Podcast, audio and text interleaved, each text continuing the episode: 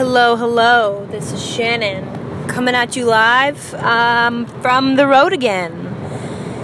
I am driving to Joshua Tree National Park as part of my road trip back home after spending a month or so in San Diego and Mexico doing some stuff. So, my I have been watching my home videos, and my voice now sounds to me like it did when I was seven years old. Um, that is just my reflection. Ah, so the advice I that was requested this time is how do you get people to see what you need and communicate your needs without seeming like a crazy person and seeming like your needs are crazy. And to this, I say that the question itself indicates a need for some reframing here. So there's an assumption that if you need something, that it means that you're crazy or that other people are going to see you as crazy. And that isn't true. If someone is seeing your needs as crazy, that means they're not seeing you as the whole person that you are. So if you need, for example, you need your roommate to wash their dishes or something, and you're afraid that if you point that out, you're gonna seem like a clean freak and they're gonna just say, You're crazy, why are you so particular? But to that, I say that if they are saying that to you and thinking that, that they aren't considering the ways in which being neat is important to you or the ways at which things being dirty makes you feel stressed. And if they are your friend, they don't want you to feel stressed, they want you to feel okay. So I think that it requires some looking at it as at like oops, I said like looking at the greater picture of why are you thinking your needs are crazy and why are you afraid that the other person thinks your needs are crazy? Are you um, disregarding your own needs in the world and lowering your own comfort below the comfort of others? Or are you anticipating that other people will do that because that's what they've done in the past? And if you are lowering your needs below others, just got to think about how, in order to have a harmonious relationship, it has to be a give and take, and you both have to be comfortable. And if you're always lowering yourself so that others can feel comfortable, that's not a sustainable way to have a harmonious relationship because your bitterness is gonna accumulate little by little. Even if you are like, no, I'm choosing to do this, I'm not bitter about it because I this is how I want to be. You probably do have a little bit of, you know, resentment or bitterness, whatever you want to call it, just because the things that your needs that you are squashing in order to please other people are things that your body's telling you you need. So if if someone around you is like super super messy and you just think, "Oh no, no, no, no, no. I can't be bothered by that cuz I just can't." And saying you just can't doesn't make any sense. If you're saying I shouldn't be bothered by this and I need to deeply psychoanalyze myself and figure out why cleanliness is so important to me and then release that, okay, that's something totally different than, oh, this just shouldn't bother me, so I'm just going to say that it doesn't. So, where am I going with this? Um, yeah. Uh, uh, okay, let me restart this sentence. So, yeah. If you are squashing your own needs, that's not a sustainable way to have a healthy relationship because you are not being your true self to the other person. If you're not being your true self to the other person and expressing your true needs, then that's just creating a deeper rift.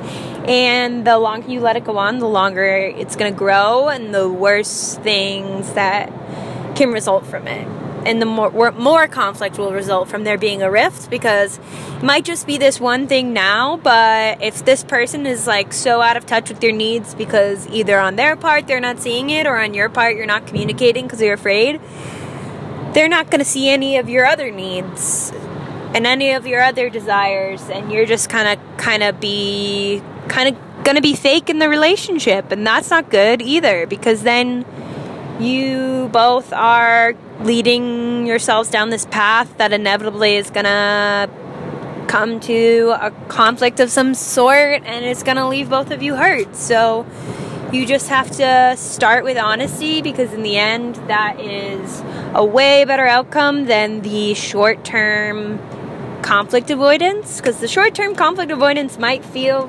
fine now and it might feel relieving to to not have to be in conflict with people but in the long term, conflict avoidance just leads to like disconnect and not having a true relationship with each other. And life is about having good and true relationships and being seen as your full human self and seeing others as their full human self. So don't look at this as, oh, they're going to think I'm crazy and I'm making a big deal out of nothing. Think of it as, I am presenting myself as the full human that I am and honoring the full human that they are, and we need to figure out how we can meet in the middle somehow. Even if it means, even if there's no resolution, even if it means that, okay, they're still gonna be messy and you're still gonna be cleaning and be annoyed.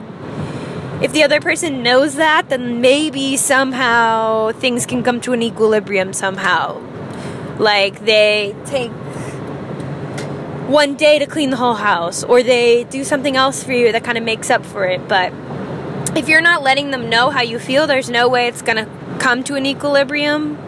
And even if it can't come to an equil- equilibrium, there's going to be some resolution somewhere, whether it be you just aren't as close because you can't handle it and you're not compatible, or or it, or a different kind of give and take happens. But either way, if you are just keeping it to yourself, there's just no chance that it's going to get better.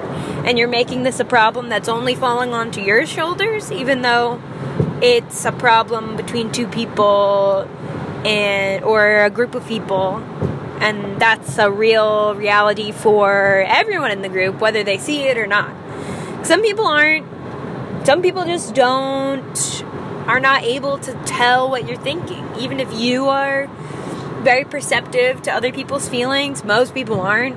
So we can't assume that they know what we're annoyed at or that they even know that we're annoyed. It's just so much easier for everyone if we just say what we need or say what's bothering us, say how we would like to see the solution present itself, and then work from there.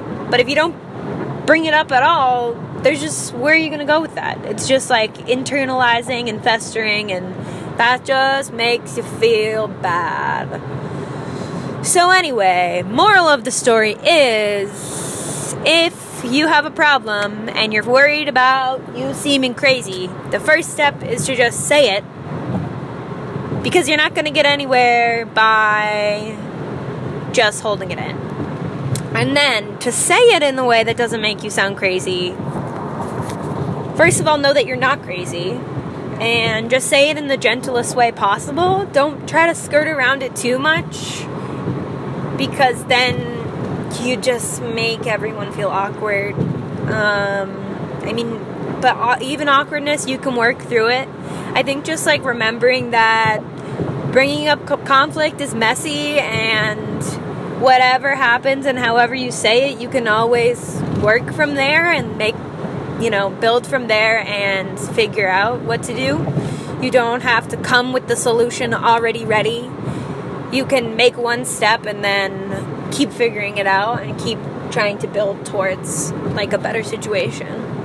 Um, yeah, don't think you have to figure it all out at once. Don't make yourself so afraid of stating your needs. Just start and work from there. And good luck. And just remember that you are important, your needs are important, you're a human being, and you're loved. And remember the good things about the other person, too. Don't try to, like, you know, demonize them in your head. And just see each other as humans and do the human thing. Do a healthy human thing, not necessarily just a human thing, but. And talk, communication. It's huge. Say what's truly on your heart. Invite them to say what's truly on their heart. And if they're not, be like, please, please tell me what's truly on your heart and how you think we can proceed. Yeah, so um, that's my advice about that. If anyone wants to text me more advice they need, I would love to do that because I am going to be bored on the road. Have a nice day. All right, how do I turn this off?